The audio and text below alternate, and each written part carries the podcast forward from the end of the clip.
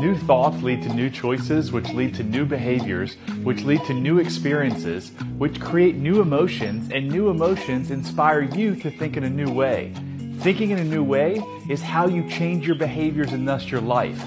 If you never change your thoughts, you'll never change your behavior. The beautiful thing is, you just have to change your thoughts to the truth because the thinking that is causing you your suffering is untrue.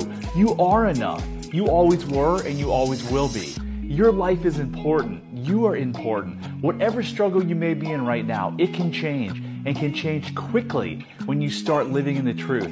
You've got this. I believe in you. If I can help you, please let me know. This process changed my life and can change yours. Love heals all.